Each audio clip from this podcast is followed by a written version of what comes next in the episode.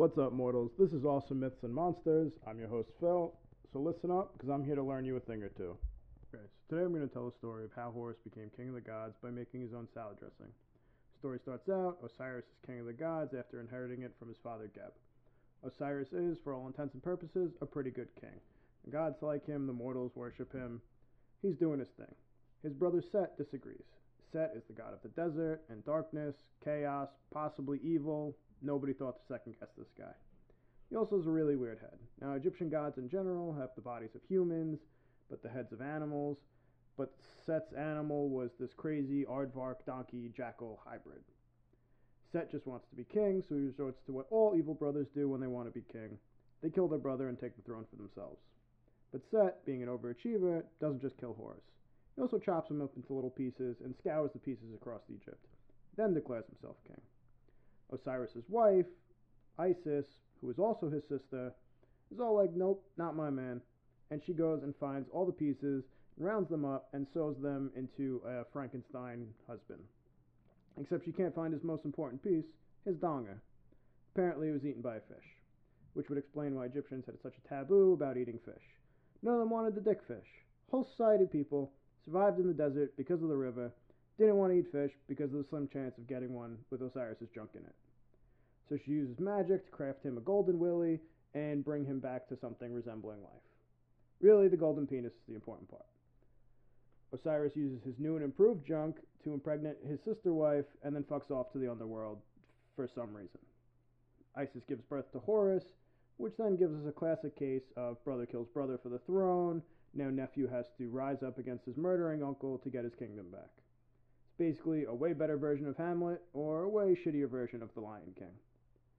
Horus reaches adulthood despite Set trying to kill him a whole bunch of times and finally lays his claim to the throne. Council of Gods who make these decisions are undecided about who should be king. Do we pick the one who claims the throne by birth or by murder? Who knows? How about several contests? So they go back and forth with these contests for years, constantly vying to be king. One time they turn into hippos and wrestle in the river. As Set's about to swanton bomb Horus, his mother Isis steps in to help and throws a spear, which ends up hitting Horus instead of Set. Horus reacts totally rationally by throwing a tantrum and cutting his mother's head off. And suddenly it makes a little bit more sense why the council can't choose between the two. They're both pretty terrible. In order to save Isis, Thoth, who is the god of wisdom, with all of his wisdom, can reattach severed heads, which is great, and then decides, with all of his wisdom, not to use Isis's goddess head, but instead attaches the head of a cow to her body, because of wisdom. Another contest is a boat race where Set builds his boat out of rocks, and it turns out exactly how you think a boat made out of rocks would turn out. Horus wins the race, and Set sinks to the bottom of the river, you know, like a rock. The council is still undecided. They're all like, yeah, Horus understands that rocks sink, but Set was better at hippo wrestling, and both are equally important traits to have in a ruler. What happens next, I'm not sure if Set had a plan or it was just his rampant sexuality taking over, but he goes to Horus, hey nephew, what if we had sex? And Horus is all like, don't threaten me with a good time. So they do it in the butt. As Set goes to finish, Horus, Horus, with some crazy sleight of hand and butthole magic, manages to catch Set's seed in his palm instead of in his colon. Set leaves all satisfied, and Horus just eats his man milk into the river. Now, I'd like to believe that Horus washed his hands after, but I sincerely doubt it. Horus then takes this opportunity to go over to Set's lettuce patch and tug himself off, cutting, coating the lettuce in his very own ranch dressing. I have to stop the story here for two things. Firstly, I have to explain this lettuce.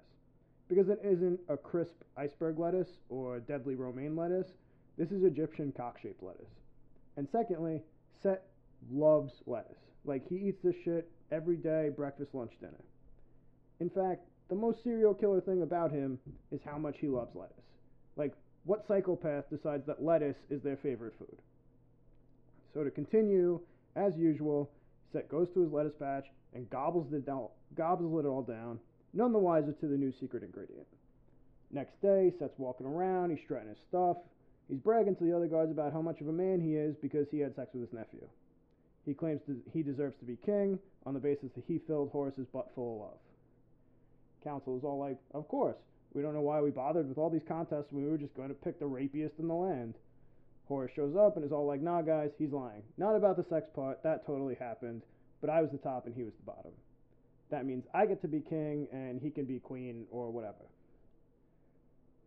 Two of them start arguing to settle this. The council decides to just summon the Jizz because that's the thing that they can do. They call Set's Jizz and it comes from the river, and everybody is like, hmm, that's suspiciously not Horus's butt. And then they all call Horus's Jizz, and it comes erupting from Set's forehead in the shape of a golden disc. Thoth, who I cannot stress enough, is the god of wisdom, decides that this jizz disc would make a real spiffy hat, so he puts it on his head. If you ever see depictions of Thoth, he usually has a golden disc above his head. Just know that it's made out of semen. Everyone decides that Horus is the rapiest and gets to be king of the gods, and Set is left wondering how heavy of a sleeper he is. Now, unlike other historians, I ask the real questions. Is summoning Jizz something that all Egyptian gods can do? Was there a god of Jizz summoning that fell into obscurity because summoning Jizz wasn't a huge part of Egyptian everyday life? These are the questions that historians can't answer, and they're embarrassed by it. If you go into a museum and start screaming, Tell me about the Jizz, they'll be so embarrassed by their lack of knowledge on the subject, they'll ask you to leave. Be warned, they'll try to trick you and confuse you with phrases like, Sir, where are your pants? or Sir, this is a Starbucks. But don't be dissuaded. Always ask questions and always look for answers.